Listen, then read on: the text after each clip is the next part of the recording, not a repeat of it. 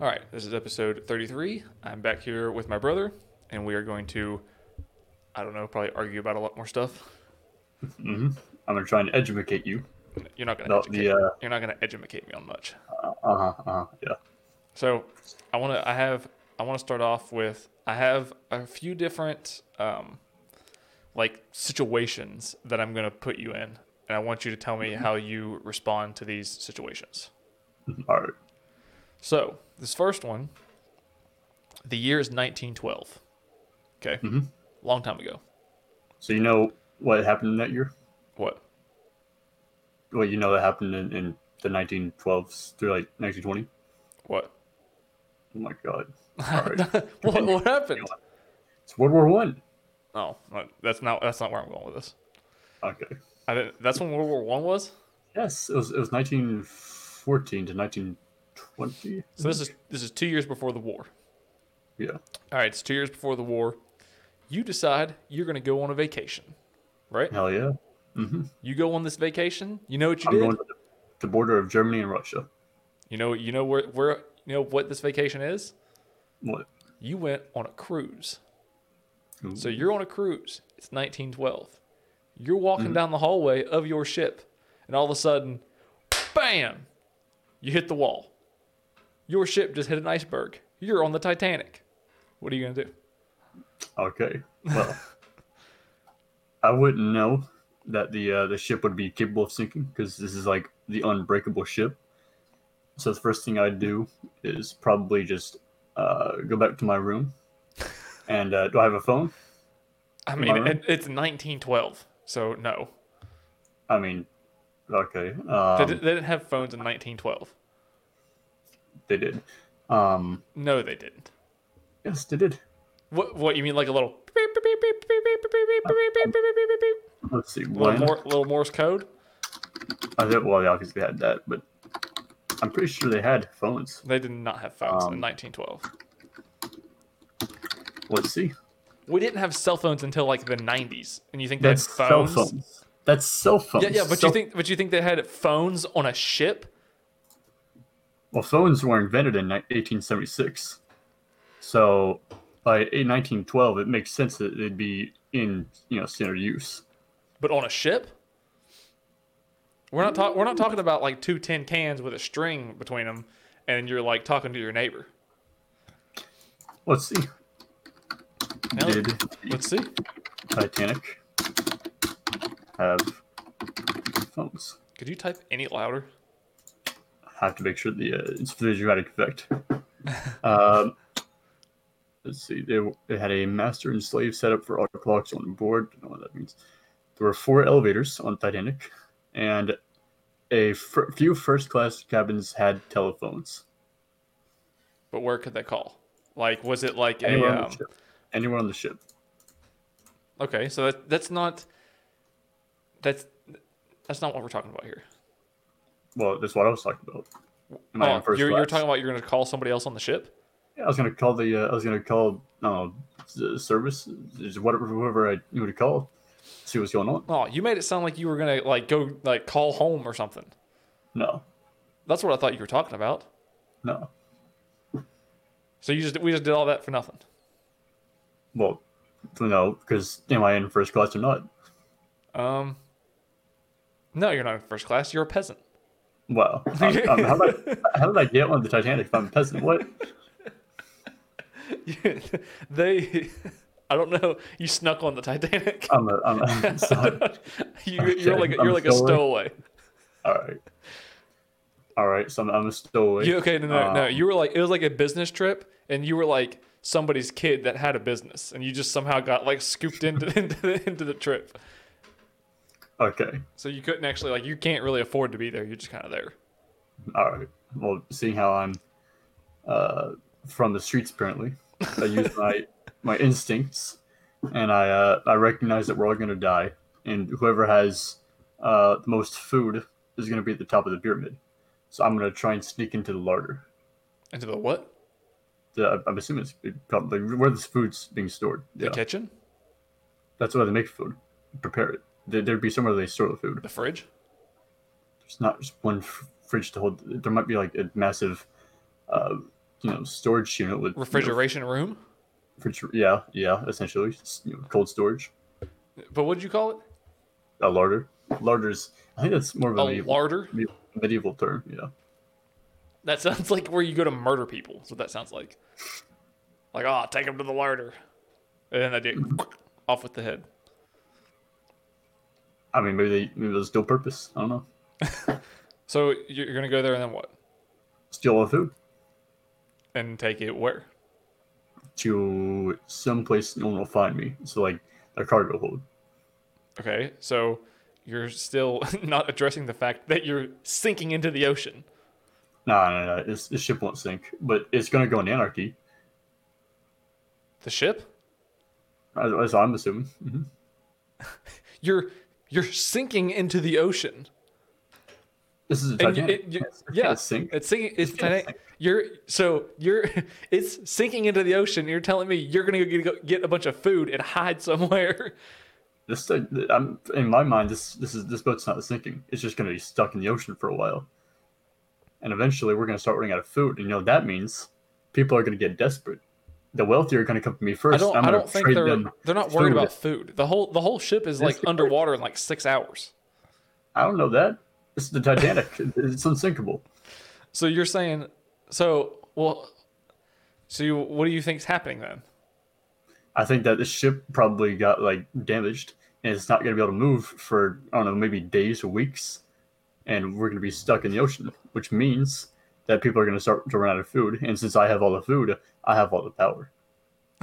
Okay, so that's what you that's what's going on in your mind. But Mhm. once the water starts coming in, then what? Well, What do you what do you do then? You're you're sitting in your closet like eating your like snack cakes Well, or no, Pringles or whatever it is that you stole from the kitchen, and then there then all of a sudden you just start filling up full of water. Actually, I'd be admiring all the jewelry I've gotten from trading, you know, uh, sandwiches to the rich people in exchange for you know. You, you act like this is like valuables. you act like this is like a like a six month endeavor. This is like this is like a few hours from the time you hit the iceberg to the time you're underwater. Nah, Hold on, let me let me figure out. Uh, I don't know offhand how long it took the Titanic to sink. I think uh, for like six hours. Take a guess, but don't look it up. Take a guess before I pull it up. All right, I'm gonna say. Wait, what do you mean, like, like to the point where there was no ship left? It was under underneath the water. Yeah, that's what sink. That's what sunk means. Well, uh, also you could have said when by the time everyone was dead. Uh, no, not everyone did. Just the, the ship is under the water. Um, hmm, I'm gonna say I'll say eight hours. Two hours and forty minutes. Really? Yeah. So you so you just wasted about half of that going around collecting food to hide inside of a closet. Nah. So you have you have no other supplies, and you're in this closet with a bunch of food, and then the water starts coming in. Now what? I'm gonna make my way to the uh, the life raft. But you you can't get on the life raft. The life raft's only for women and children. I am a child, as you said. No, I'm, I'm, I'm the kid of some businessman. No, no, no, no. All right, fine. Um, You're the, you're the friend. You're the like estranged friend of the businessman, mhm. and he just invited you so graciously on this trip. All right. Well, I would uh, tell the um, people in the ship that that's you know that's boarding that I identify as a woman, and therefore I. Oh, that doesn't work in 1812 or 1912. That's what you think. that does not work. They'll, they just that's when they take you and they go, "Oh, okay, you're a witch," and they throw you off into the ocean. A witch, huh? Yeah. You think they're I gonna mean, li- the you think they're gonna listen to this crazy guy? The whole, the whole everyone's about to die, and they're gonna listen to you like, um, I identify as a woman. No, they're gonna shoot you in the head and throw you off the ship. Well, I mean, the captain got on. The captain got on the life raft and made his, made his escape. Okay, he's the captain. He's important. He- The captain's the ones that if anyone's supposed to die with the ship, it's the captain. But they take an oath. to die with the ship. Yes, I mean, I guess it does kind of make sense. It's like you're you got us in this your mess. responsibility. Yeah, you're either going to save the ship or die drying. um, kind of off topic, not off topic, but like kind of sidetrack. did you uh, see that they're trying to remake the Titanic? Yeah, I heard that. Yeah, And I don't know if they're actually going to do it, but that's like a Titanic too. Yeah, like the, the worst idea ever. Like, why would you ever remake that ship? And then, more importantly, who would ever get on it?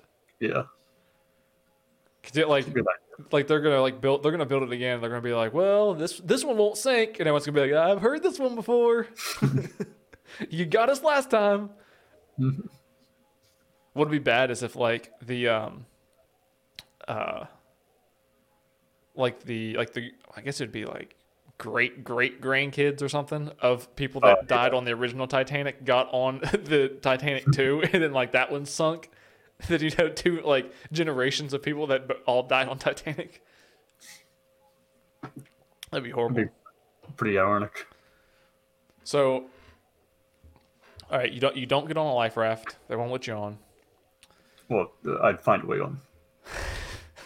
If, right. it, if, if it's like being lowered into the water, I'm just gonna jump off and off the ship and land on it. As a, You're just gonna like kamikaze yourself onto the life raft. Mhm. All right, so let's okay. So so you get on you get on the life raft, right? Mhm. The life raft starts to sink. How does that happen? What do you- it's got a hole in it. You jump whenever you jumped on it, you popped a hole in it. What kind of life raft? What what? What is this thing about? Like They're not they're not made for impact. they're life rafts. Yeah, but they're not made for impact. They're supposed to be able to, to you know survive on the on the ocean on the open ocean, and yet they can't handle some you know 130 pound person landing on it. Well, you said you're gonna jump off, so like, I mean, 130 pounds. If you jump from like 50 feet, that's a lot of impact. 50. I'm not gonna jump 50 feet. I'm gonna jump as it's being lowered, like 13 feet. Where'd you pull that number from? 13 feet. Well, yeah. I So- guess it's being lowered down. So are you are you saying that these people? Okay, so the, this is what you're the picture you're trying to paint. You're up here, up on top of the ship, right? And then there's all these people in this life raft, and you you think they're just gonna like just float there in the water and just wait for the the ship to start sinking down, and then they're just gonna let you just jump right onto their life raft. not, not floating. They're not in the water yet. Uh, It's it's being lowered down. What are you talking about? The life raft's not in the ocean. It's on the ship. It's it's suspended above the deck, and they lower it down into the water. Right. And that's why It's gonna it's on. gonna be or it's already gonna be in the water. No, it's it's way off the it's way off the water. How? It's just it's just being uh, it's there's a massive uh, distance between the, the deck of the ship and the in the ocean. Right. Whenever they So see as- that, whenever they see that it's sinking, they're going to start lowering the. They're going to put all the people in the boats and then lower them into the water. But that's I'm going to Do you think that- do you think- lowered, not when it's in the water. So, so you're going to jump on like as soon as they start to lower it, and then you're just going to ride it all the way down into the water, Yeah. and then they're going to push you off. Well, it just detaches and you know floats off. No, the people are going to push you off. No, Are you going to fight them? I'm pretty scrappy. This is so stupid. all I'm going so all right, so even all right, so let's say you don't get on a life raft somehow, even though you tried whatever, you don't get on one. All right. And then, um, what's that girl's name? Rose. I mean, I'm pretty sure they're fake, but yeah.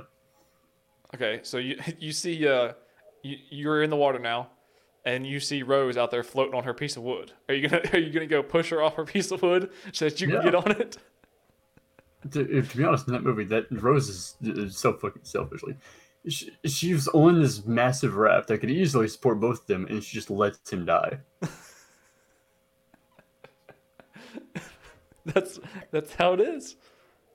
No, It's just like, oh, sorry, there's enough room, but you just can't get up here. Just you just gotta die in the water.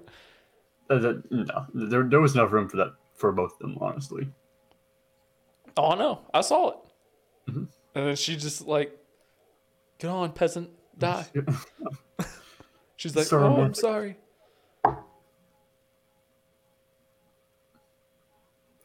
Yeah, no, I, I, I just jump on there with her, and uh, if she starts, you know, trying to push me off, I'll just shove her off and start paddling away. You know what I would do? Mhm. I would try to get. I would start getting up on the wood, And then if she like for what it like was like like no like get off or whatever, then I would just break off a piece that was big enough for me to get on, and then I would just go my separate way. and then I would probably float back over to her and like snap her piece in half so she sinks. Like, Sorry, bye. And then I'd just float away. That's how, that's how you do it. Like this is what you get for being selfish. You should you should you should have let me on. How much time do you think that? How long do you think you would survive in that cold water? Uh, like maybe an hour. An hour? Yeah, probably. It's, it's freezing cold water. I think you'd be dead way faster than an hour. I'd, well, I'd, I'd be hanging on for your life. I think I think you'd be dead in like twenty minutes. 20 minutes, that's, that's not much time. Mm, and freezing cold water, when you're all panicky, When you're on a life raft, you know, you're. you're you're not you're- on the life raft. You're in the water. Oh, I'm in the water. Yeah, you're in the water. Okay, then like two minutes. Two minutes. Yeah, you can only paddle for so long. Especially in cold water. Mm, you can paddle for a while. No, no, no, no. You can't. Well, it's, it's also the ocean. It's real salty, so you're gonna float real easy. No, no, no, no. That's what as a common misconception. You you will not last that long. You can float pretty good. No. Yeah. No. You can't float on your back? That that works in pools. In the open ocean, the waves are gonna throw you off balance constantly. Well, not if well, not if it's all frozen. It's not for what? Th- th- There's you're not in the Arctic. You're not you're not on you know Antarctica. They're they're hitting icebergs, so it's it is frozen. No, the, the, that's just one giant piece of ice. The entire ice around it, it. The ship's not breaking through ice. It just there happens to be an iceberg randomly floating around. They hit into. How do you? They're know? not at because Were you- everyone knows that Were you there? they're not at Antarctica. Were you there? Well, th- that's your argument now. So I mean, if you weren't there, how do you know? Mm-hmm. Let's just throw let's just throw all, all history out the window except for the history that we personally lived through. I'm I'm down. Let's go. All right, All the all the history that happened before I was born, gone. yeah, I'm, I'm so down for that. That way, I don't I don't even have to learn that much. I can, and I've already experienced it, so I already know. yep. Makes it easier for people like Do you. well. Hold on, hold on, hold on. Do we get rid of 2020? Hmm. Because 2020 should be erased. I agree with that. Yeah. So erase would be everything from before. I can erase everything from before I was born and 2020. 2020 needs to go. Yeah. All right. So on the Titanic, you're you're pretty much dead, whether you want to admit it or not. Sure. hmm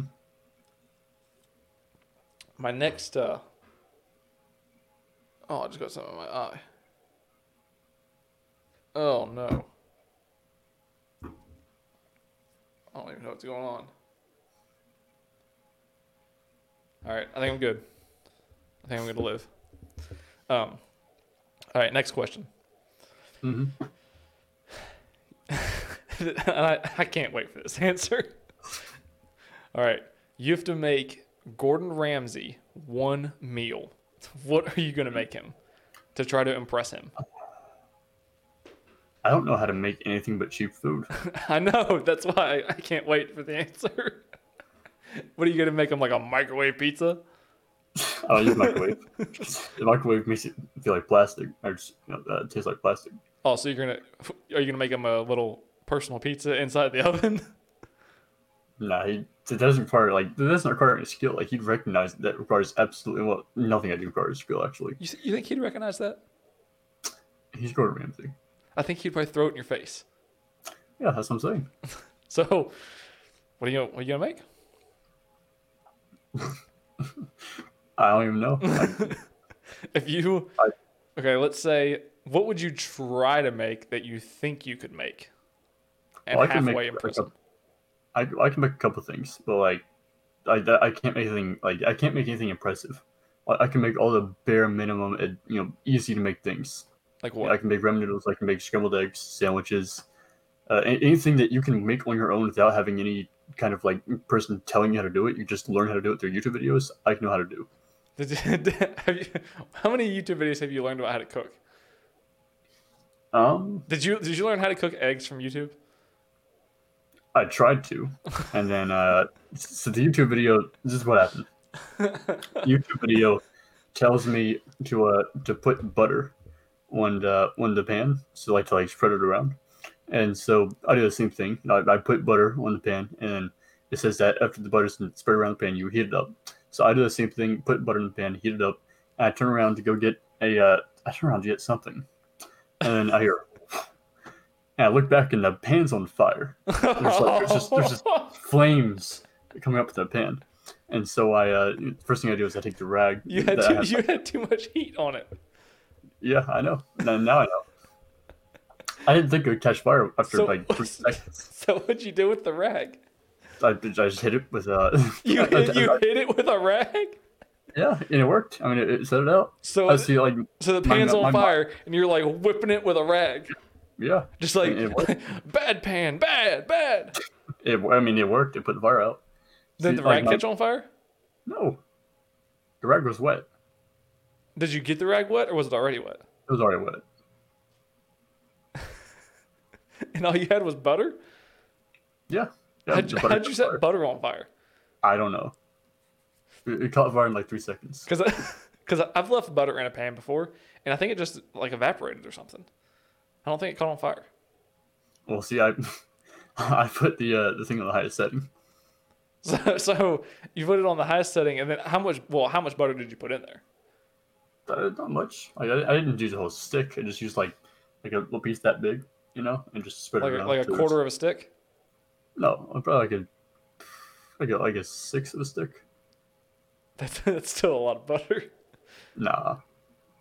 That's like a, that's like a piece of butter like this big. Yeah. that's that's a lot of butter.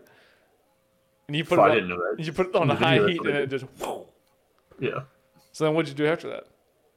Well, the uh, the fire uh, set off smoke alarms, and then uh, I opened the, the uh, door. Uh, my mom was home at the time, so just, and I don't think she ever even got out because I managed to air the place out, and I get the smoke alarm stopped, and just you know What uh, what house was this in? it was in our apartment. The first apartment when I first came to visit you guys. Uh, yeah, The yeah. one that was in the one that was in like the real bad spot. No, the, no, it was it was one we did the podcast in. Oh, it was in that one. Yeah, mhm. Oh, that one was actually nice. And Yeah, you tried to burn it down. so like like it, it was it was interesting because like Were all the fire alarms fire. like connected? yeah yeah all of them were going out.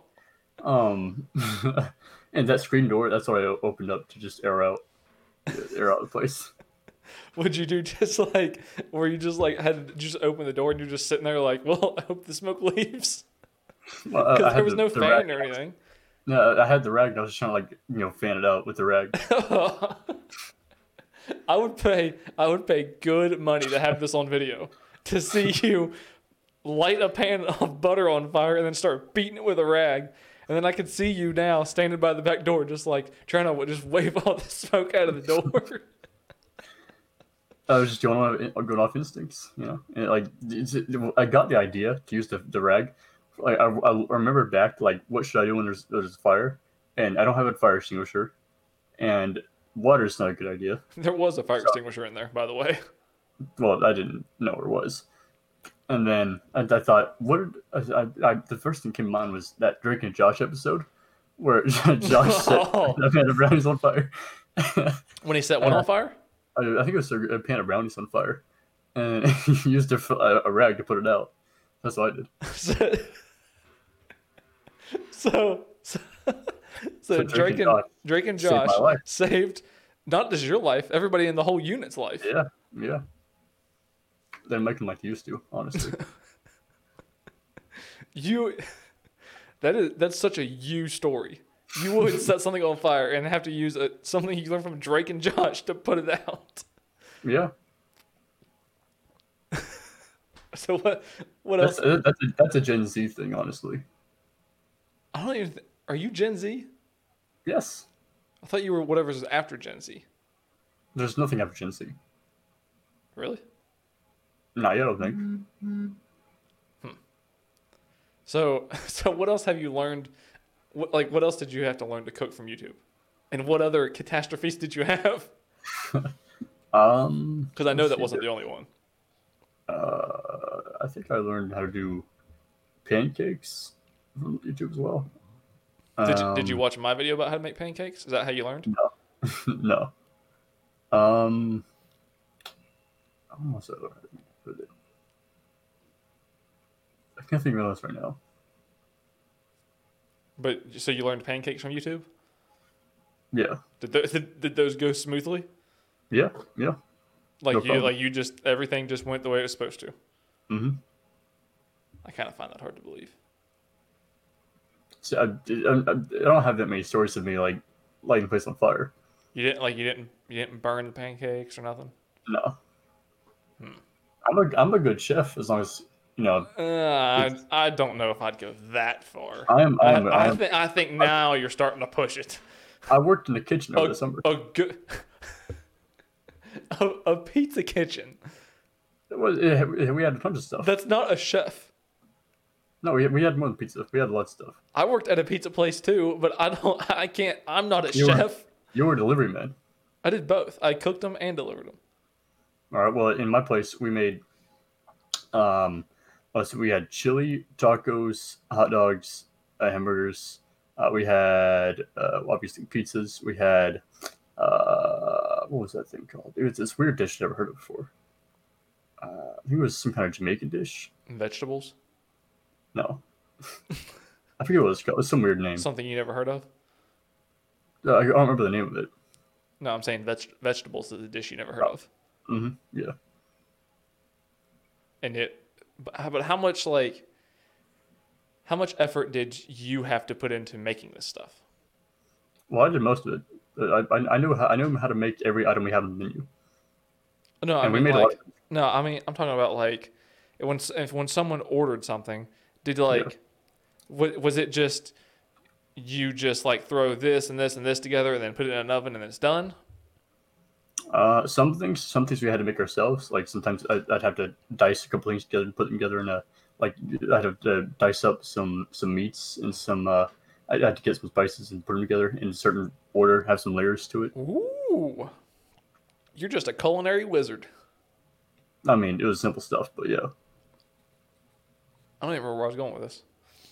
Because you said you were like a some some chef or something. I'm a good chef. What would you? What would you? You can't even make anything besides. Uh, you, you said you, you said ramen, eggs. What else? Uh, that's all. That's pretty much all I eat. That's all you can make. I can make more than that. What can you make? I can make anything we had in the kitchen. No, I'm Um, talking, so I'm- no, I'm talking about like. Well, okay. How much stuff is that? So that's six menu items. I think. Yeah, six or seven items. Okay, so that's nine items. You want to make nine stuff. Mm, I suppose. Okay, so out of these nine things, which one are you going to make for Gordon Ramsay? Which one of these Uh, nine things do you think you can make the most impressively? Um,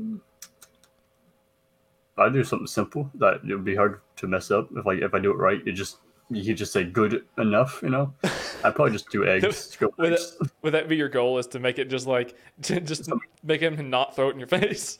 Yeah, just like something that's simple enough to where like he can't get on me about like the the finesse. Just something that like something simple enough I can do well enough to him, him be like, I mean, it's it's a uh, put up ram eggs. I mean, it have uh, scrambled eggs.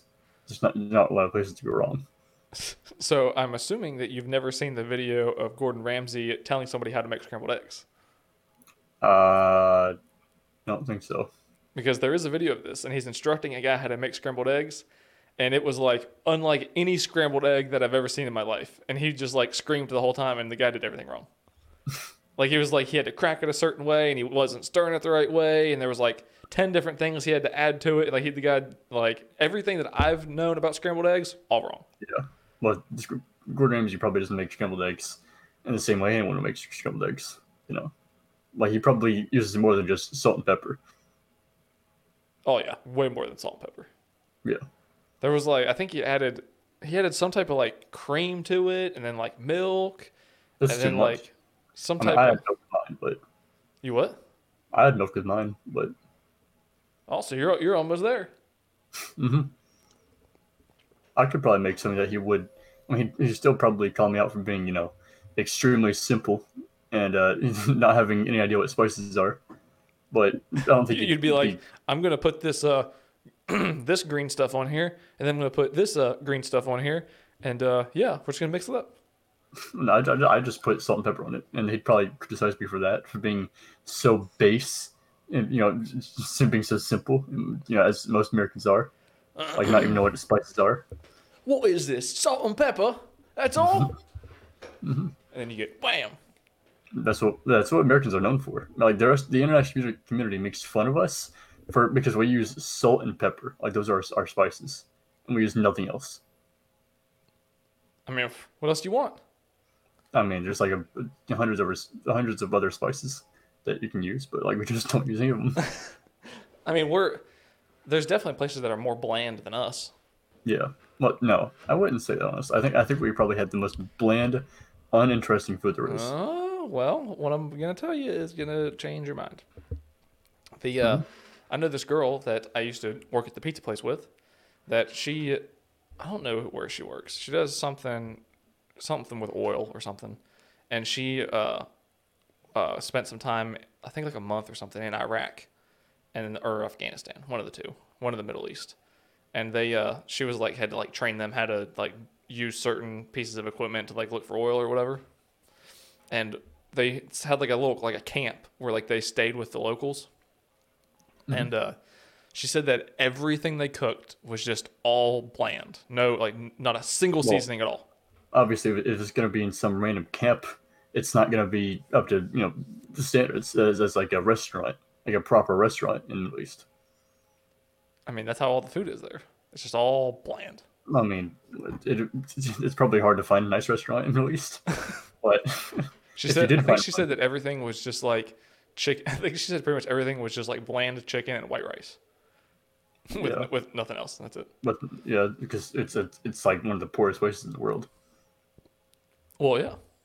Yeah, that doesn't have anything to do with it. I was just saying there's that there's places that are more bland than us well, I mean that's that's an extreme case. You're comparing America, the world superpower, to one of The the, wha- most the what? One of the world superpower. the world superpower Yeah, How are we the world superpower? we are. We have the most oil reserves in the world. In the world, our, our economy is one of the strongest in the world by quite a bit. We have the strongest military in the world by quite a lot. And our the vast majority of the world's media, like movies, uh, you know, uh, art, um, well, not art, but you know, music. Uh, most media comes from the U.S. What about Bollywood? Well, that's like that's their India, pretty much. Like India is obviously huge, and they still watch a lot of American stuff, though. Well, yeah, because we're the greatest. Mhm. Well, in terms of media, like we have almost a monopoly on movies. Do we really? Oh yeah, very few places can compete with Hollywood movies. Well, that is true. I mean, especially if you look at the CGI that we have. Yeah. Some places are still over there, like. All right, so you're making scrambled eggs. Final yeah. answer. Mm-hmm. Why wouldn't you try to make like a steak or something? Uh, I feel like it just there's too much to go wrong with. With a steak? Much, if I feel like if I tried to do anything to like anything that would make the steak, you know, any more than just like the most basic steak could possibly make, I might mess it up. And so like it wouldn't be messed up to me, but it'd be messed up to him. You know. Well, that is true because you'd have to have it like whatever he likes, like medium Yeah. rare, rare, whatever. Yeah. Uh, You you you'd probably give him like a well done steak, and he'd just like cut it open and it's like cooked all the way through. He'd be like, "What is this? Wham!" all right, if you had to get stung or bitten by one animal, which one would it be? Stung or bitten by animal. Yeah. It's- It has to be Kinda- well. As a little side note, it has to be like if you when you get bitten by something or stung. It, well, obviously stung, but bitten. It's got to be something that has some type of venom. So you can't. Oh, it has to. Is it has to be like venomous in some way? yeah, it can't. Like you can't get bit by like a like a something small or that's like like a dog like or something. You can't do that. So what's what's this is just like the the least dangerous venomous thing I can get bit by. Um, The least dangerous. so you're asking me like if I had to be bit by something, I'm gonna obviously choose the least dangerous. But which one's that?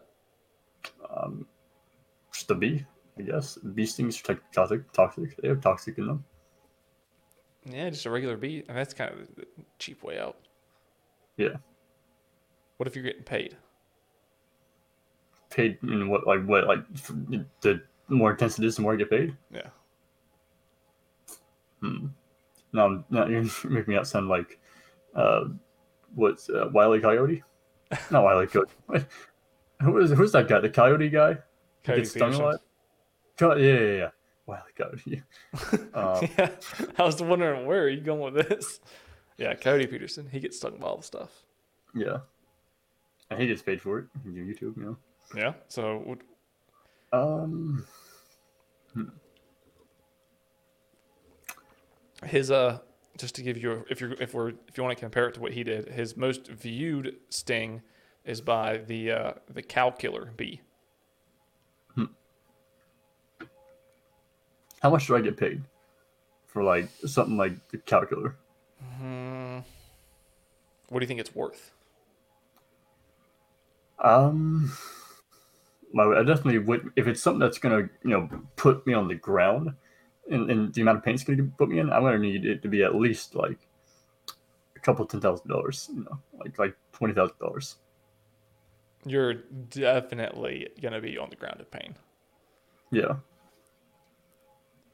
because whenever Coyote Peterson did it, he was like rolling around on the ground, like hyperventilating and like drooling.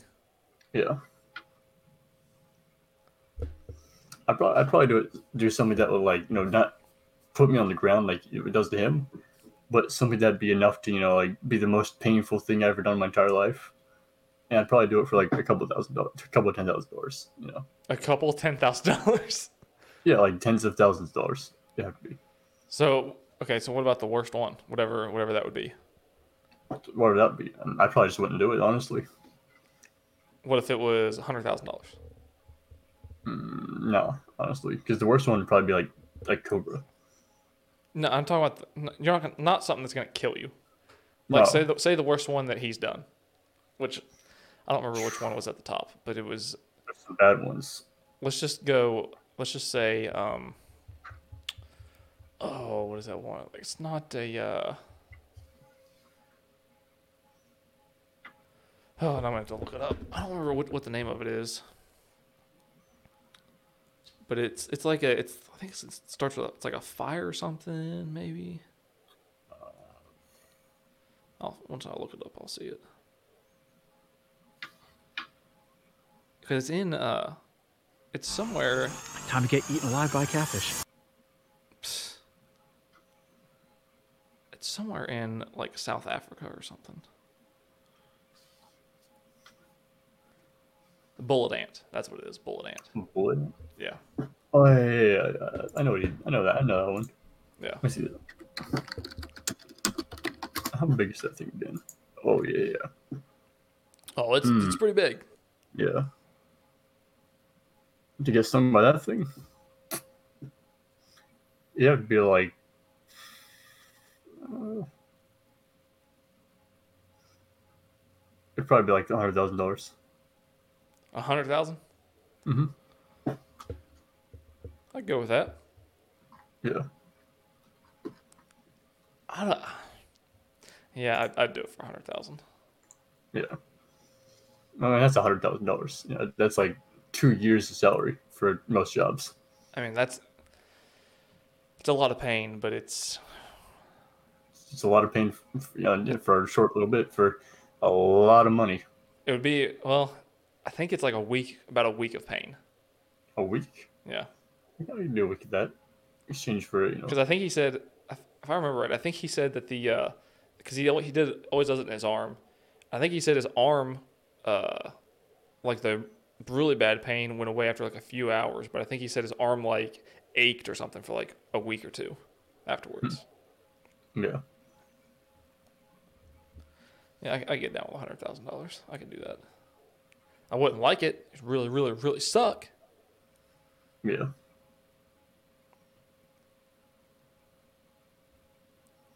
But that's like a down payment on a house, you know. I mean, I could buy a house. What? Yeah, a nice house. Be a down payment on. Well, what kind of house you trying to buy? I want. I want a mansion, but I want like a. I don't want a trailer park. You know. I want a trailer home. Trailers aren't that expensive. I don't want one. I, I want like a proper house. Trailer, you can get a trailer for like twenty thousand dollars. I'm aware. What have you been looking at them? Well, I, I know that trailers are cheap. I don't want a trailer home. You what? I don't want a trailer home. I want a proper house. Why don't, why don't you get like four trailers and put them together? Yeah, uh-huh. just make up the, the cost of a real house. Just what? Make up the cost of a real house with trailers. Yeah, just like connect them all together. So then you just have like all these. Like, you just have like a whole maze of house. Yeah, like a, like a colony. I'd, I'd do that. Put them all. Put them all end to end. So you just have like one like stupid long hallway with a bunch of rooms. So you have like you have like a three hundred foot hallway. Yeah. You're just like, oh wow, look at that. All right. Next thing, you ready? Mhm. Have you ever? This is this one's like really messed up. Um, have you ever heard of Foxconn? Maybe. Well, Foxconn is the uh, like manu- like the uh, the name of the company in China that manufactures uh, iPhones. And this is the messed up part. Hmm? At this uh, warehouse, like if you Google this, you can see it. But at this warehouse, Uh, outside of the Foxconn building, they have nets all around the building because people jump out of the building so much to kill themselves that they had to put nets up to catch all the bodies. That might be a, a sign. that That, that's change- like that's insane. yeah. You would like it's such a bad place to work that people are literally hurling themselves out of the windows to get out of there. Yeah. And they're mean, and like what's even worse, as sad as that is, what's even worse is that after they after a bunch of people jumped out of the windows before the nets, their solution wasn't like, oh, let's like like see how we can change the working environment or like make things better. Let's just put nets up to catch them. yeah. Like that's that's their solution. I mean, if you're Chinese, I'm sure that's you know a decent solution. It's better than having to go through a massive, expensive program. Like like what kind of meeting was that? They're like, all right, Jim. I'm sure their name's not Jim. They're like, all right, Jim. Like We've had 30 Phoebe. people jump out of the window this week. Well, put a net up. Like don't like, and I have a, and I have I, I looked this up but I couldn't find it. I want to know if so now that they have the nets, if you jump out of the window and then you land on the net, do they just like go get you and like put you back to work, or do they like like send you home for the day?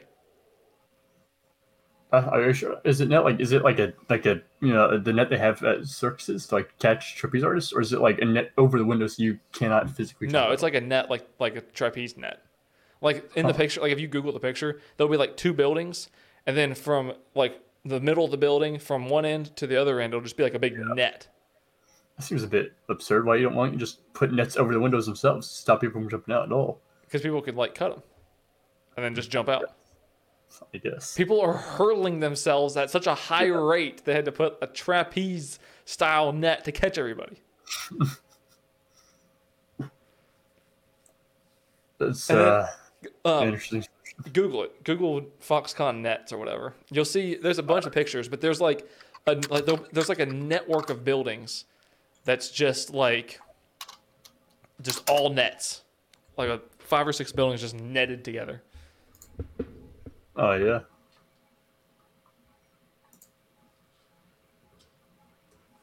I'm gonna, pull That's a that's a that's a statement right there. could you Yeah. imagine like You think? trying to like could you imagine like being a diplomat and you come to China and you're just walking around the streets and you see these massive nets everywhere and you ask them and you're like, what are these nets for? Like, is there some kind of like is there uh, an insect problem or like is that just some cultural thing? Is like, oh no, that's to catch people from stop stop them from suiciding. You know. Yeah. Are you looking at the one that's got the yellow net between the two buildings? Yeah, yeah, yeah. Yeah. So it's just like that's so like somebody just jumps out of these windows and then they're just like, all right, get off. Like I, can, I imagine like the management goes outside and they're just like, all right, get off the net. We realize that our working environment's so bad you want to die, but just come on back. They probably give them like a little bit of coffee or something, and they're just like, all right, now get back on the line. Let's have a pizza party to kind of boost the morale. I obviously they you know give everybody safety knives and forks. They what? Safety knives and forks. You know, just like blunt ones. You know. they have like the um they give them like sporks that just have like the tiniest Yeah. little tiny points on them. yeah. There's probably people that at lunch that are just like trying to like jam their eyes out, like get me out of here. And then they probably have another meeting. They're like, all right, we're gonna have to go to foam forks mm-hmm. because we our working environment's just so bad, but we can't fix it. We're just gonna just nerf everything. Yeah. Could you imagine being human resources at, at a place like that? They don't they don't have human resources. I mean, if you if you did have human resources, you know. they their their human resources they were the ones that put the net up. Yeah. they're, they're like the management probably went to the people. They're like, "Hey, we're people are jumping out of these windows like a lot," and they go, yeah. "Well, just put up a net, and then we can just get them off the net." Yeah. I wonder. Uh, you could probably find this, but uh, I wonder what the number was. Like, how many people had to jump out of the windows before they put the net up? Yeah. Oh, maybe we'll find out. I, bet- I bet, I bet it's an astronomical number. That's way bigger than what you would think. Uh, at the time, you know, one million workers in its plants. There were up to fourteen suicides. Counting what to use among that one million. Just about 14. 14 suicides. Oh, that that number is actually way, way lower than what I thought. It's probably fake, honestly. Well, that's true because the China has to report the number. So who? It's it's probably fourteen hundred out of the million. Yeah. And then like once once the like the CEO was like having to like dodge bodies on his way to work, he was like, "Oh man, maybe we could do something about this. We could at least put a net up so I don't have to avoid all these people while I'm driving to work." Mm-hmm.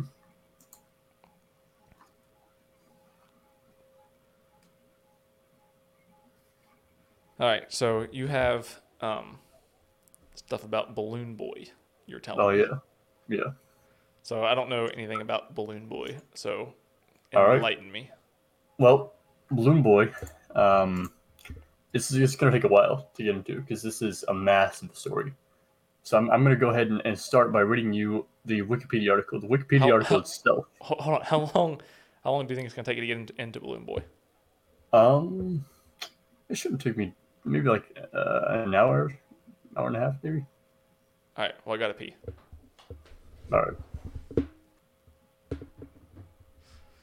All right. Fill me in on Balloon Boy. Right.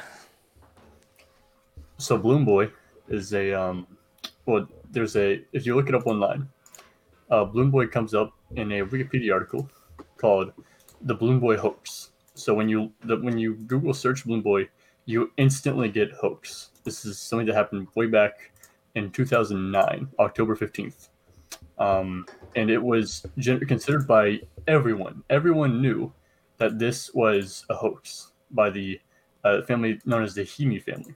So uh, this is how the Wikipedia article uh, reads. I like how you specify that 2009 was a long time ago. Yes, it was. Uh, so, October 15th, 2009, when a homemade helium filled gas balloon shaped to resemble a silver flying saucer was released into the atmosphere above Fort Collins, Colorado, by Richard and Mayumi Heene. Uh, when they claimed that their six year old son, Falcon, was trapped inside of it, authorities confirmed the, ble- the balloon reached 7,000 feet during its 90 minute flight. The event attracted worldwide attention, and Falcon was renamed the Balloon Boy media. So, National Guard helicopters and local police pursued the balloon after flying for more than an hour, uh, approximately 50 miles. The balloon landed about 12 miles outside of, uh, yeah, northeast outside of Denver International Airport. When Falcon was not found inside, and it was reported that an object had been seen falling from the balloon, and a search began for the boy's body because they had assumed that he had fallen out of the balloon and died. Right. Um, so uh, later that same evening, um, the uh, boy was found uh, sitting in the living room, just uh, you know, just chilling like nothing happened. And uh, later that down that day, they found out the boy was hiding in the attic um, the entire time. So suspicions of a hoax uh, began coming up. Then people were just getting suspicious of, especially since the uh, the family itself had been a, a family that had been on a uh, a couple TV shows. One of them being Wife Swap, this you know the hit reality show. Um, so they were obviously people that liked attention, and people started calling them out for being, you know, staging this as a, a publicity stunt. And that evening, there was an interview with Wolf Blitzer on the Larry King live show, um, and uh, the interviewers asked the family, um, asked Falcon specifically, the balloon boy, uh, why he was hiding. And Falcon turned to his father and said, uh, "This is a quote. You guys said that um, we did this for the show." And the parents just kind of looked stunned, and everyone looked at that and said, "That proves that this is a hoax." So uh, Larimer County Sheriff Jim Alderden announced his conclusion that the incident was a hoax and that the parents would likely face several felony charges. Uh, on November 13, 2009, Richard Heene pleaded guilty to attempting to influence a public servant, and he was sentenced to 90 days in jail and ordered to pay $36,000 in restitution for the you know the, helicopters and the rescue workers and all that. Uh, and Ma- Mayumi Heene, his wife, was sentenced to 20 days of weekend jail. Um, to this day, the Heene family, especially Richard Heene, uh, maintained their innocence, even though they pleaded guilty and admitted to uh, admitted to uh, the uh, the hoax. They to this day they still uh, are fighting to maintain that they had nothing to do with any hoax like that. There was no hoax. It was an accident, not not a publicity stunt. So that Really? is that is the story um, as most people know it. That's what most people uh, know about the Balloon Boy. So is there is Uh, there I'm assuming there's probably gonna be if I Google balloon boy, there's gonna be like pictures of this Yeah. balloon, a balloon that this kid was apparently Yeah. trapped into. Yeah.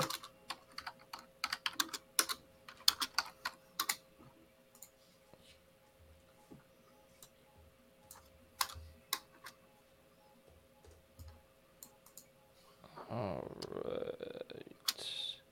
There's Oh, also Five So- Nights at Freddy's took it took the idea and made their own character out of it. So you might find that as well. so it's like a uh, looks like a kind of like a UFO or something. yeah, it's a, it's like it looks like a spacecraft. Yeah. Let me pull this up so everybody can see it. So the one that I'm looking at is like a uh, Sky HD, Sky Nine. I guess like a news report maybe of it or something. Yeah. You, you're shown nine. This thing looks very like. I mean, obviously it's homemade, It is. But it's like like what is it made out of though?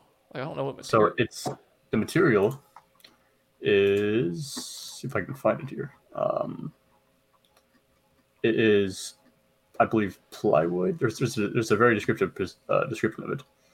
Um, if I can find it here.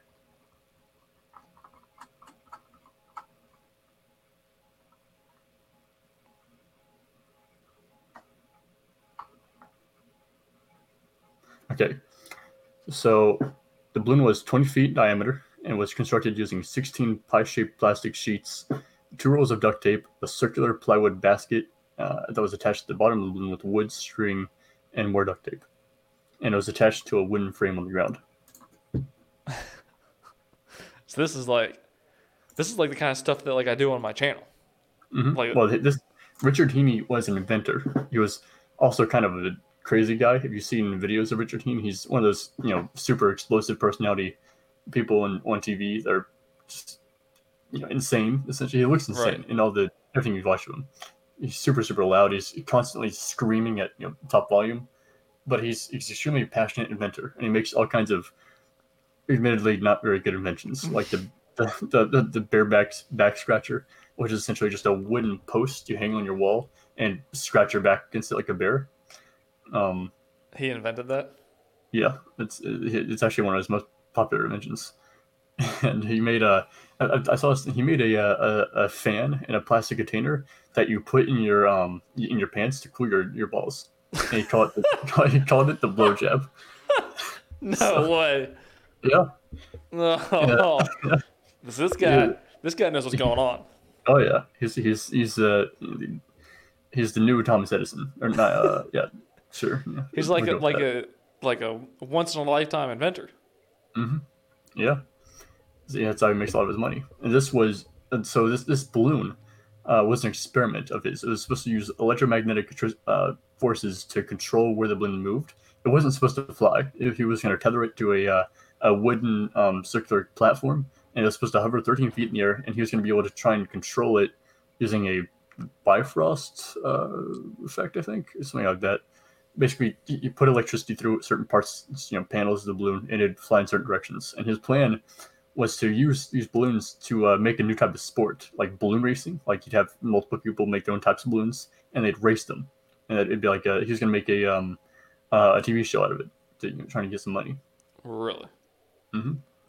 But um, what happened was so the uh, there's er, before I get into that actually. Um, so that's that that's the story as we know it.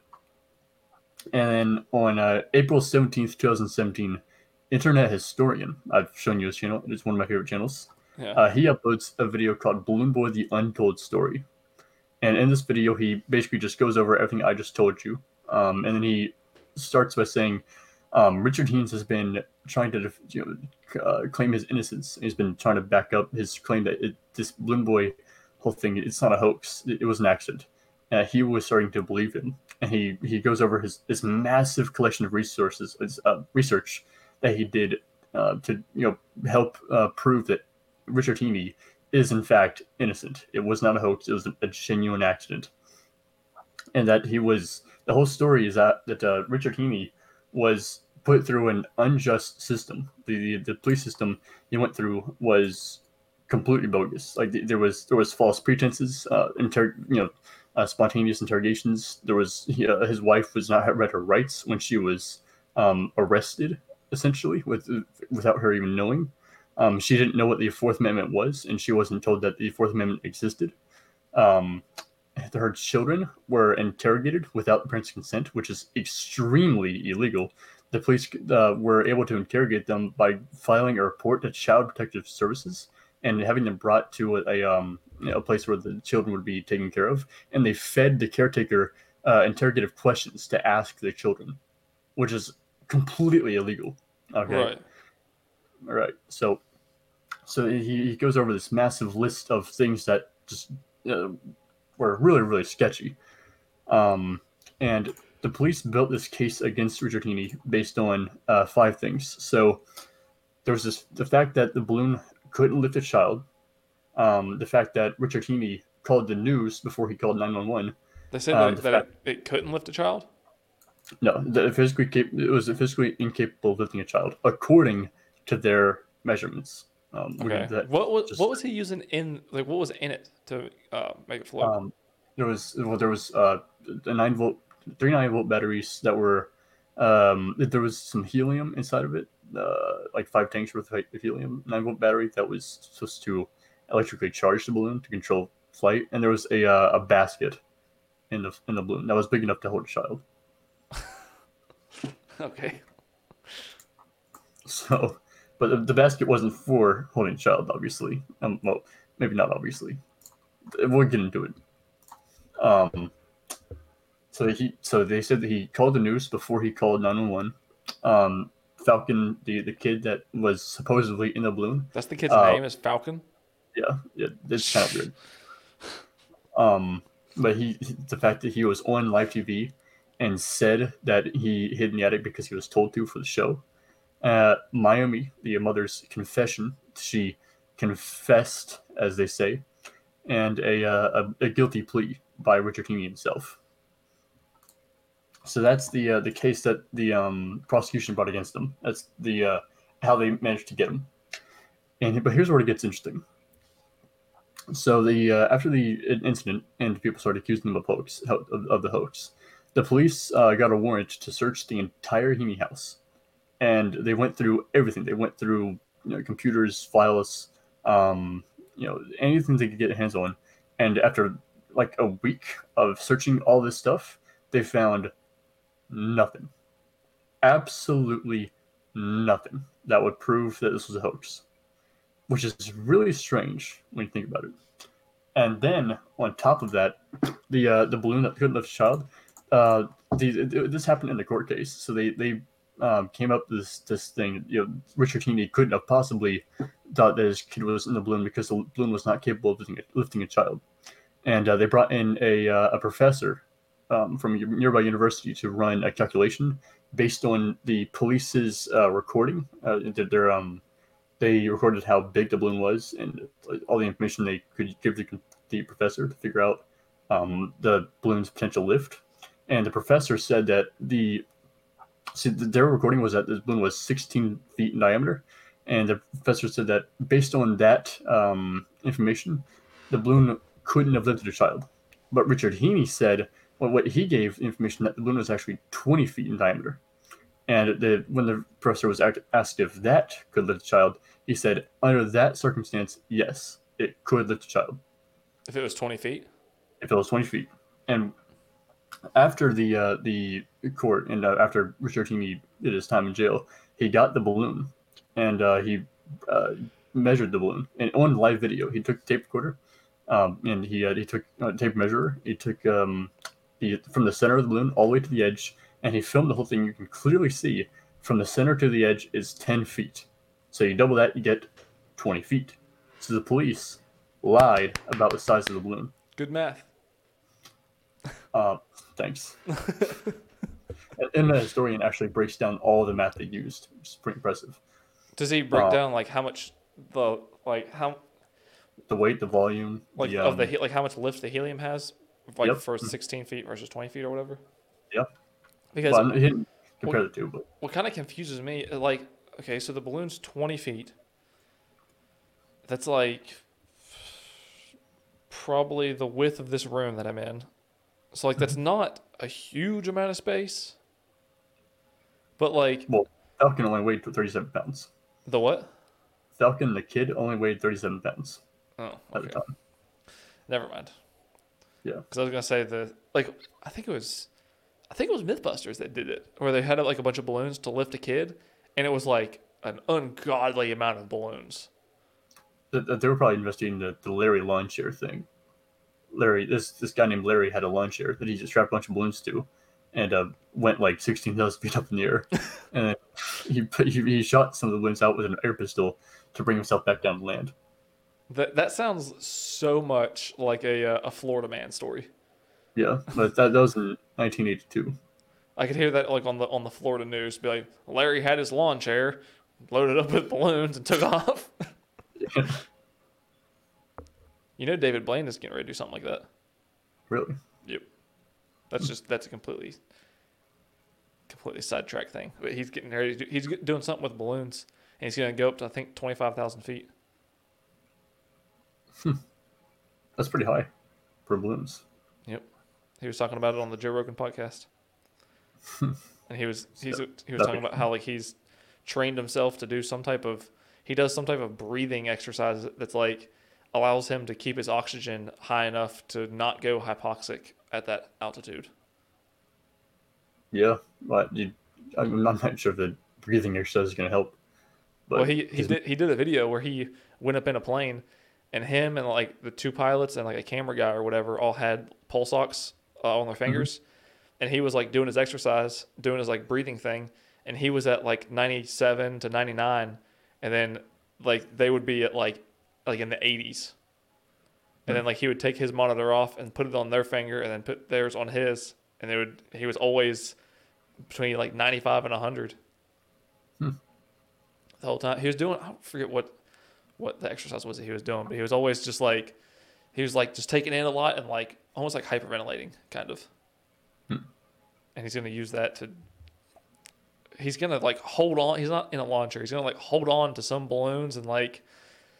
He went through the whole thing on, on his on that podcast. He was gonna like hold on to balloons and then like somehow navigate them and like land them somewhere else and something. Hmm. It was a bunch, it was whatever it was. It's never been done before. Yeah. But, but that'll be interesting. Oh yeah. But um, back to what I was saying. Um, see, this was uh, th- that was used against Richard Heene. That was actually filed in the evidence against um Richard Heene. That the, uh, the the balloon could have possibly lifted, lifted a child, and that was you know a, a hole in his in his story. Even though that was the the fake um, record, because we know from the video that we saw um, that the balloon was in fact uh, 20 feet wide or, or in 20 feet diameter, and that the professor himself said that if it were 20 feet diameter, it could have lifted a child. right. So that's uh, one thing that the police um, lied about. Another thing is that they, they said that Richard Heene called the news before he called 911, which is suspicious. But in, in actuality, what happened was Richard Heene, um, he after the balloon took off, and he thought he couldn't find his son, so he assumed that his son was in the balloon. He called the FFA first. That was the first people he called because he knew that the FFA could um could track. You know, uh, they would have ways of tracking um a flying object. They, that would be the you know the best chance he, he'd have at somebody tracking down the balloon and keeping track of it and you know, getting help. Keeping track of his Um, UFO that he let out. Yeah. So um, and then after that, the uh, like it- it's actually like he, there's actually a, a recording of the um the interview, um that like of Richard Heene being interviewed at the police station under false pretenses because they asked him to come down there and so they could just speak to him. And they locked him in a room didn't lock him but they brought him to a room and uh with an interrogator and, and asked him questions without uh, an attorney. And even he actually asked for an attorney and they denied him one which is illegal. Yeah, you, you, can't- you can't do that. yeah. Um It's like locking him up in a room. It's like, can I have water? No. Can I have an attorney? No. Food? No. Yep. and by this time he had no, he had not been asleep. Uh, Uh, he had he hadn't slept slept uh, for fifty two hours straight, and he is a diabetic, and his blood sugar was like four hundred something. And they, they they made him answer questions anyway, which is also illegal. That, that's like 400. You're like on the brink of going into a coma. Yeah, Like you're Yeah, about to die. really- yeah.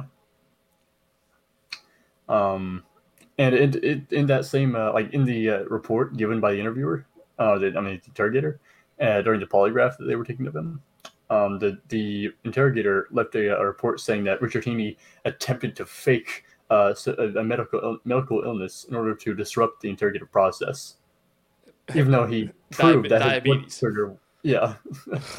so that was a lie. So these people Um, were really out for this guy.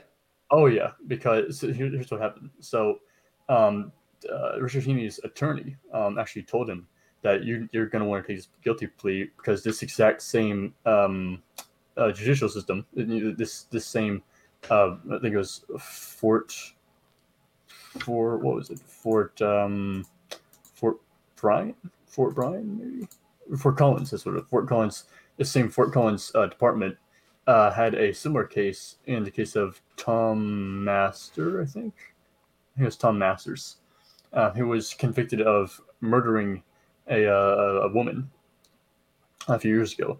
And uh, he was um, found guilty and sentenced to 10, year in prison, 10 years in prison, right? And then uh, at the end of the sentencing, or the uh, him serving out his prison trial uh, sentence, um, there was DNA evidence collected that exonerated him so he was found innocent. There was there was DNA, you know, forensic evidence that proved he had nothing to do with the murder, and he sued that same exact uh, department, the one that Richard Heene was, you know, facing against for like forty three million dollars settlement. So and, and after the uh, the people that were involved in that trial, um, everyone involved in that trial got promotions. Every single person, and it was it was found out that the the people like they were they were perjuring themselves. They were giving fake evidence. They were fabricating. They were found guilty of fabricating evidence in the past. And so he, like his attorney tells Richard Heene, these guys are going to fabricate evidence against you. They're not going to. They're, they're if they don't find evidence, they're going to make evidence, and you will um, be found guilty. I promise you. So your best option is to take the guilty plea because there is no fighting this. Uh, and when, what, what the prosecution did is that they, they threatened that uh, if Richard Heene didn't take a guilty plea, uh, they'd deport um, his wife, Mayumi, because she was a J- Japanese national. So that you know, obviously, So, but but what are they gaining from this though? well, the uh, like I said in the in the, the Tim Masters case, all of them got promotions. One of them became a judge. The other one became a sheriff. Oh, what? So they so these cops were probably thinking that if they made it look like they like uncovered something big or something, that they would get these big this is a promotions or whatever. This was a high, high profile case, so all of them knew that if they could pull this off, it'd, it'd be it'd look good on them. They, they were they were doing it to try and climb up the rank of command. It was it was a political game. Um, That's horrible. Yeah. So they were uh so they uh, they were interrogating him and they they they and there's actually like footage that Richard King was given of all the interrogations uh, uh like him being inter- interrogated and he shows it on this this separate video the internet story and uploaded um in July 3rd uh 2017 that is basically just a, a massive compiling of Richard Heene's uh this, this video of Richard Heaney defending himself and providing his own evidence, and it, it shows the interrogation. And in, in that that part of the interrogation, um, the, the interrogator says, you know, so you called uh, the Is it a- FFA. Is it a um an interrogation or um a deposition, or is that the same thing? No, a deposition has uh, a uh, I think it's a mediator or a judge present, and there's attorneys present. This was just an interrogation. There was no attorney. Hmm. So there, this uh, yeah, yeah, like the interrogator asked him, like, so you called the FFA first, and then you called who? And he and Richard Heene said, um, so uh, my wife Mayumi called nine one one, and uh, as she was calling nine one one, I you know she doesn't speak much English. She's you know, she's made fun of her accent a lot, and she was crying, so she's barely understand, they could barely understand her, and she got put on hold three times in 20 minutes. And so after yeah, after he realized that, he called the news. He asked them if they can get a helicopter. So he called the FFA. His wife called 911, and after 20 minutes, he called um, Channel 9 News. And the Mm. police report, the police came out with a statement that said that Richard Heene called uh, FFA, Channel 9 News, and then 911.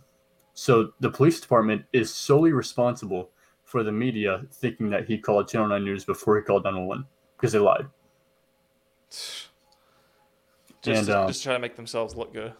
Yeah, yeah, we're trying to make them, them look bad because they were they were desperate they were desperate for evidence because they couldn't find anything. They couldn't find any proper evidence. The only thing they had was the the Kid Falcon saying that we did this for a show, one live one live interview. Right. Um, and so they uh, after that they, they got that they lied about that. Um, then they got uh, his his wife Mayumi. They went to her home, and they essentially arrested her. Didn't read her her rights, or they were never read to her. They didn't, you know, you know, they didn't tell her that she was being arrested. Um, she didn't know anything because she's a Japanese national. She didn't she didn't even know that she had rights, and obviously you have to read your rights when you're, or you're arrested Right. because that's which they didn't. So that's all. That's also is legal. like a big no no. Big bad. No, no. Um, so they took her down. Uh, also under false pretenses, they didn't say they'd be interrogating her, and yeah, they did. And they also made um another. I think it was promises of leniency. The false promises of leniency. They were telling her that like they're gonna do. Uh, like the interrogator says, if you as long as you tell the truth, you know, I'm gonna be able to take what you say and I'm gonna be able to mix it in with what we know, and that'll make you look better. And there's a better chance that you can get out of this, which she obviously doesn't have the power to do but she doesn't know that. So false promises of leniency on video, um, So there's that as well against the police department. It's another thing you can't do. It's very illegal. This, and is, also, this is not making this police department look very good. Oh no, no, because the police department's not good. It's, it's like a lot of people are, are crying out for the police department, like the people to be arrested and uh, charged with you know perjury and and uh, undue process and that sort of thing. Um, As they should be. Yeah. So then, uh, in the in that same uh, interrogation with Mayumi, they they get her confession. So the, the the police there's two two different things. There's a statement, and there is uh, what Mayumi actually said on camera, and they're the two don't align at all. So Naomi, like the, the inter- one of the things that is really damning, the interviewer and interrogator said that so you uh you, you knew that Falcon was in the house. Did you know that he was in the attic? And she says, uh, yes. Now, obviously, she doesn't speak much English, so she, she doesn't know what he just asked. He asked her a loaded question. Did you know that he was not? Did you you knew that he was not in the house? Did you know he was in the attic? She says yes. It's unclear what she's saying yes to because he gave her a loaded question, even though she can't speak very good English. But all, So that- all he needs is for her to say yes. all he needs to and that's exactly and he released a statement where like in his statement he said I forget exactly what he said something along the lines of uh, I asked her if she knew that if her son was in the attic in which she said yes so there's there's that That's so And- that's so bad because that's not even like that's not even trying to figure out like what happened. That's just trying to like push your agenda.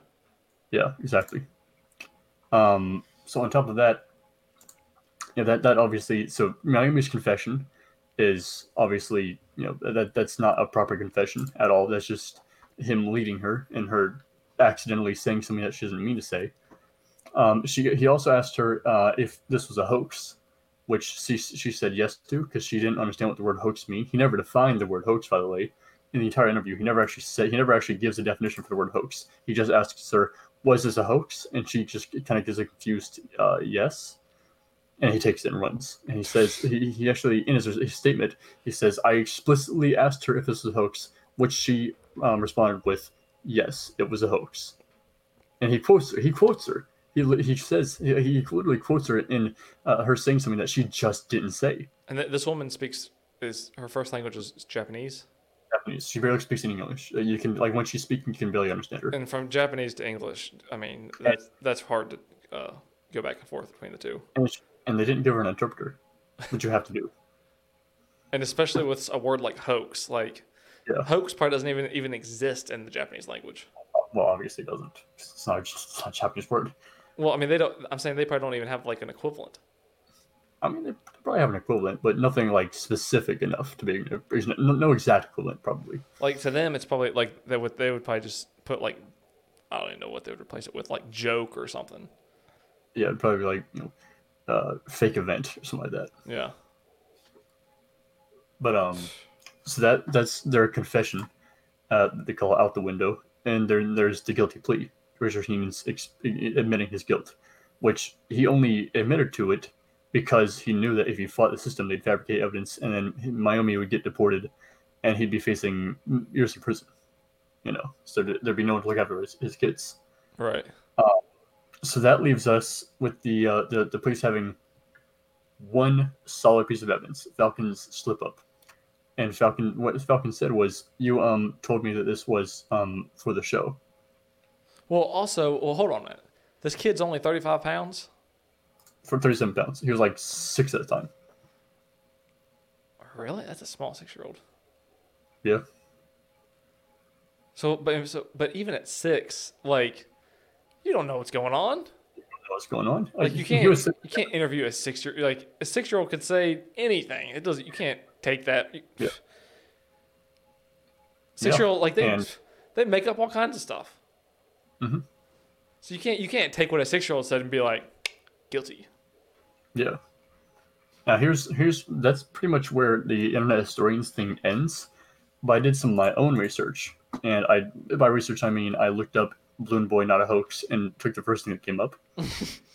so this is an article. So you did you Uh, did that high quality research. Oh yeah, I, I think I could probably give internet historian a run for his money, honestly.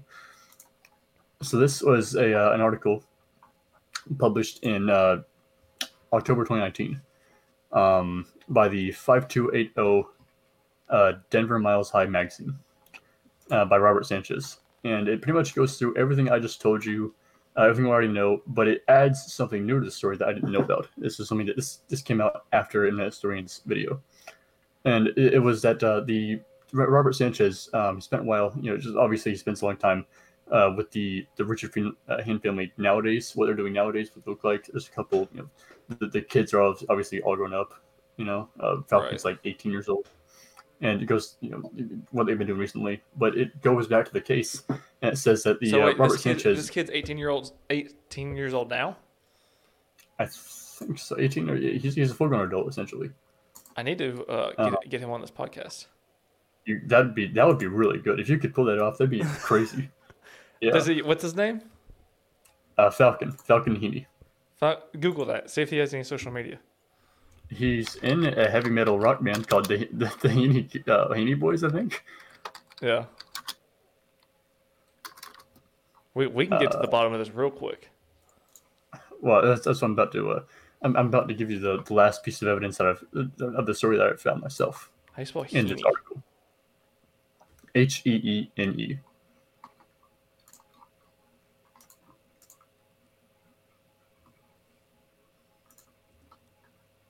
Let's see. He probably has maybe an Instagram. Maybe. Midnight Heene Boys. That might be it. Yeah. That, that could be it. yeah. 212 followers. So that would be a high chance of a response. Maybe. That'd be that'd be amazing if you get him on the show. These videos look, look very. Oh, this is that video's from 2014. Nothing's been on here. Oh, when was the last post? 2015 is the was the last post. Hmm. I wonder if anybody. This Instagram might uh, might be kind of inactive.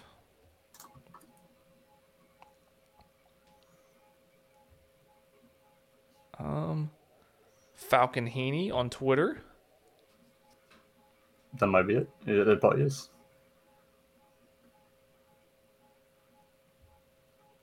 Uh, why won't let me scroll? Last thing, also from 2015. This guy is just not on the internet. I mean, no, he's by the article. It seems like he's more outgoing. He's just uh, he works hard. He's, he's not like his dad. He's not. Like Oh, his, here- his dad. Here's an here's an article from uh uh 2019, October 17, 2019. It says a Balloon Boy 10 years later. might be the same one I found.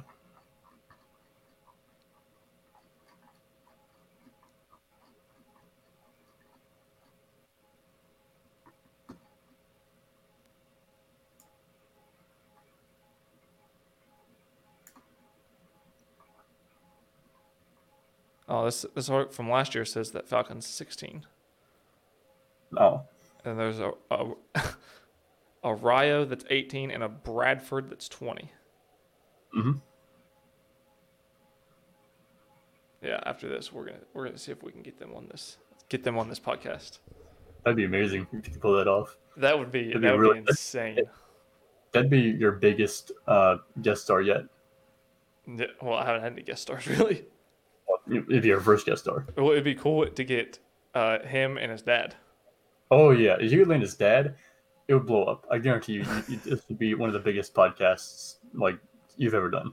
Uh, no, it'd be the biggest, but it'd be like one of the biggest videos you've ever done. That would be cool. Yeah, that'd be that'd be hype. Yeah, I'd be if you pull taking. I'd be taking notes. Be like, okay, so how exactly do I build one of these things? but how's that work?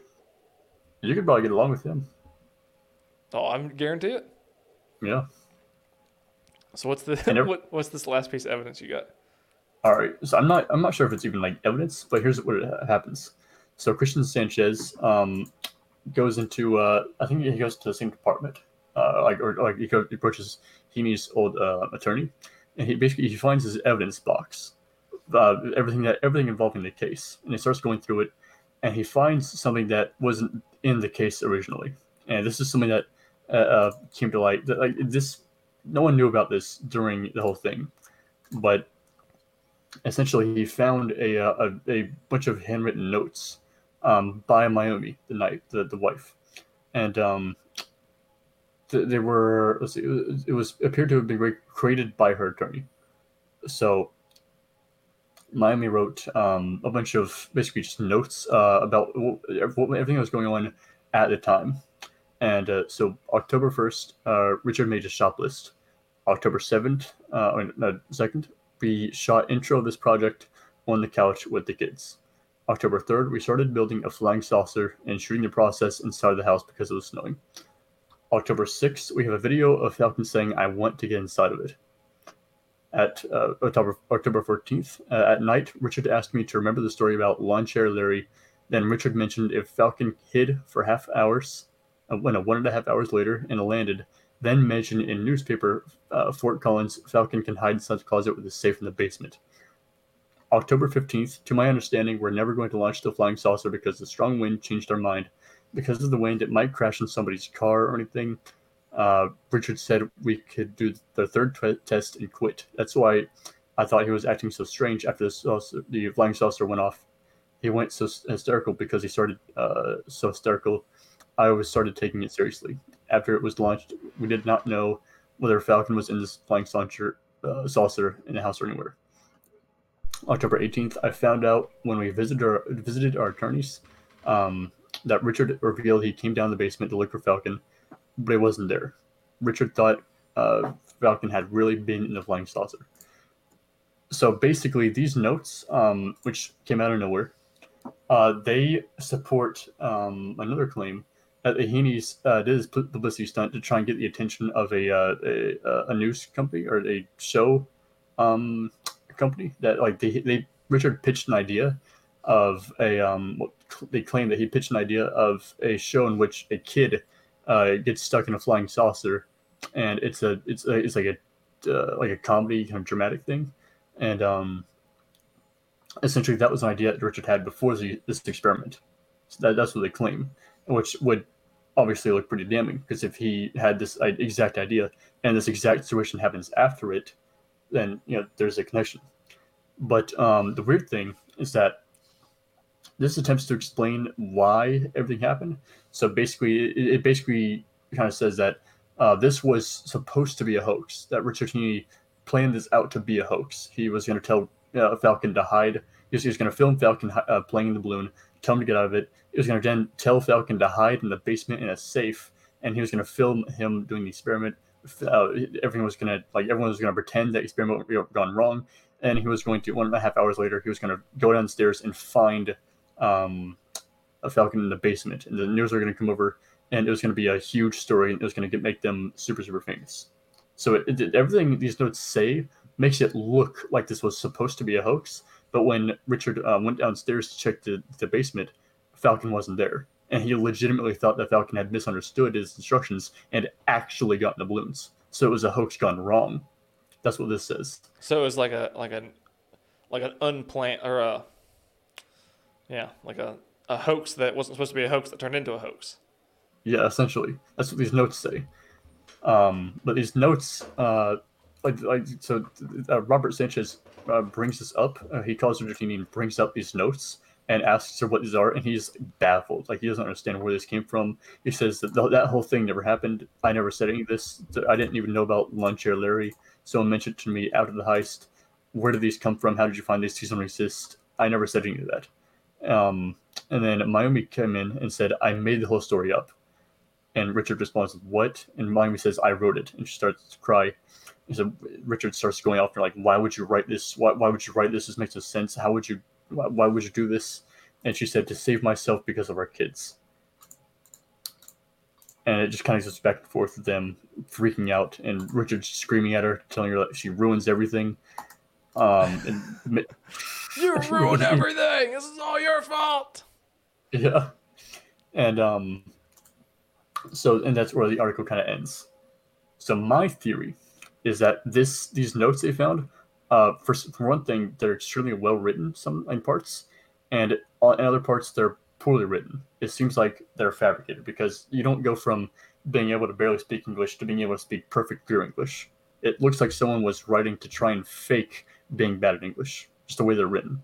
Right. Um, also, also the fact that they didn't find these notes in their investigation when they had full access to the Richard Heene's uh, to the Heene's family's entire house and didn't find these notes doesn't make any yeah, sense. you would think you would think if they had access to the entire house, they would have found that. Yeah.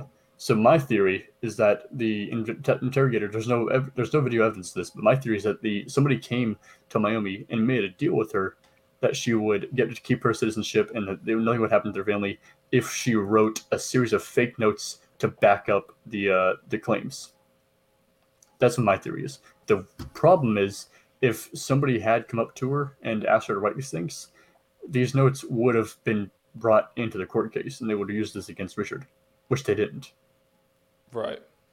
So I don't know what happened. It doesn't seem like there was something like that she would write, but she said I made the whole story up, like as if she she did write the notes, even though the notes don't seem the notes don't seem written by her. It's a bit of a mystery.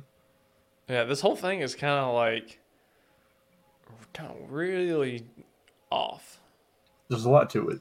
Like a, like a, not a lot of this makes a whole lot of sense. Yeah, there's clearly something. There's a lot of things that we don't know. Right. So if you could if you could get Richard Heene on That's- here, that'd be That's the- the only way to solve this. Get him on this podcast. yeah. If I get him on here, are you going to interview him with me? Yeah, yeah, I would love to. Ugh. Oh. I, I legitimately am going to uh, try to reach out to to them. You should. You should. That'd be that'd be amazing. That would put you up like up with Internet Historian, honestly, because you'd be one of the few people that actually gets like an interview with them. You know, that'd be huge if you pull it off. But I have a very strong feeling that they're probably have been trying to hide from people like me Oh, for since the since this whole thing, and they're probably gonna be like, no, no, no, get away. Obviously, yeah. Well, he actually Richard Heene, after Internet Historian posted that thing defending him, Richard Heene reached out to Internet Historian and sent him all that footage that he used. The Internet Historian posted on his channel um, of Richard Heene's defending himself. So Richard Heene's did reach out to Internet Historian. Really? Yeah, that was three years ago, but yeah, I mean, he, so maybe, I wonder. I'm gonna have to find this guy yeah, because I, mean, I wonder if anybody else has just like just giving him a chance to just tell his story. I haven't seen anything. I have not seen. Obviously, there's there's interviews like the news interviewing him, but uh, I haven't seen a podcast. I haven't seen one on any podcasts. Because that's what I, that's what I would do. I would just be like, hey, just tell your story. And that's that. I mean, he's been doing interviews for years, you know, always claiming his innocence. But I don't think he's ever been on a podcast. Maybe, maybe, maybe if you phrase it just phrase it just right, you, you can convince him.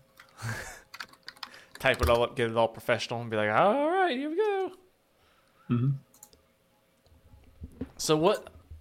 I want to. I'm kind of curious now about uh, about old lawn chair Larry. What happened to him? Well, I actually read his, his essentially his life story. So he pulled You read who's you read whose life story? uh, uh, Lawn Chair Larry. So Okay. Lawn Chair Larry, he you know, he did that thing with the balloons and his, his him to his lawn chair, went up in the air, popped some of the balloons, so let himself back down, and he claimed that it was a massive success. It was a dream come true. He something he'd been trying to do for like 20 years, and he finally pulled it off. And he said it was like he he basically used it as a proof that you could do anything you set your mind to, and people started like praising him to be this you know this this uh, uh, example of how you should never give up and you can accomplish anything you set your mind to and he became like he had like essentially like a 15 minutes of fame kind of deal. Like he was on talk shows everywhere, on you know, on interviews. Oh, He he's was- dead. Yeah, he became a motivational speaker, and then after the fame kind of wore off, he he went back to being poor, and then uh, he kind of just like went you know to try to make as much money as he could from being a motivational speaker. Uh, he broke up with his girlfriend that helped him do the the uh, uh, balloon thing, and uh, eventually his life just kind of you know fizzled out, and uh, eventually he took a hike in Los Angeles, like just on this random hike trail, and uh, he was found hanging from a tree in that trail. So a, made a motivational speaker that commits suicide. What a sad way to go. In the middle of the Yeah. woods. That kind of sucks because I was just thinking to myself, I was like, man, if I could get that guy and if I could get Lawn Chair Larry, but if he's dead, I can't interview somebody who's dead. unless I get like a witch to talk to him. Like a seance. Yeah. Someone to like work up some spells and be like, contact lawn chair Larry, ask him how many balloons he had. Mhm. Well, I guess that answers that question with what he's doing with his life now. Yeah. Nothing. So, I want to. You know what I should do? What?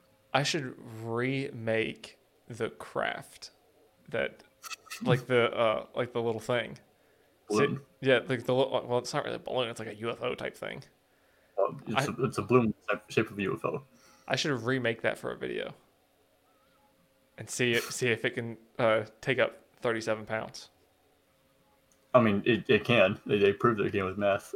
If you just if you if you do everything that he did exactly But show, showing math on the screen is a lot different than building it and then showing it like floating away. If you if you if you did something like that to prove like to help prove that 13 was right, and that that might be enough to convince him that you're on his side, and, and maybe he'd be more inclined. Maybe that'd be the way to get them. Be like, listen, I'm going to make this video, and and build this thing, and then do the podcast. Yeah. If you could pull that off, That I thing, swear. that, that thing can't be that hard to can't be that hard to build. I mean, it was uh, like tarp and duct tape and plywood. It's not just it's not just a blimp. You know, it's it's it's he was experimenting. He was trying to invent something brand new using a, uh, a scientific process and an effect. Well, I, I wouldn't do any of the whatever else he had, like the electric whatever to like well, you'd like have the to mimic- panels to like uh, do whatever. Like I wouldn't do any of that. I would just make the things to see if it would float and and But you'd have to you'd have to make it by the exact same measurements and weights, and it, it, you'd have to have you know uh, you know uh, substitutes for all the uh, the batteries in he had because it have everything has to be exact if you're gonna prove them right. Right. I mean, you could easily subs- like just have like weight to represent the different things. Yeah. I think that'd be really cool. That'd be awesome.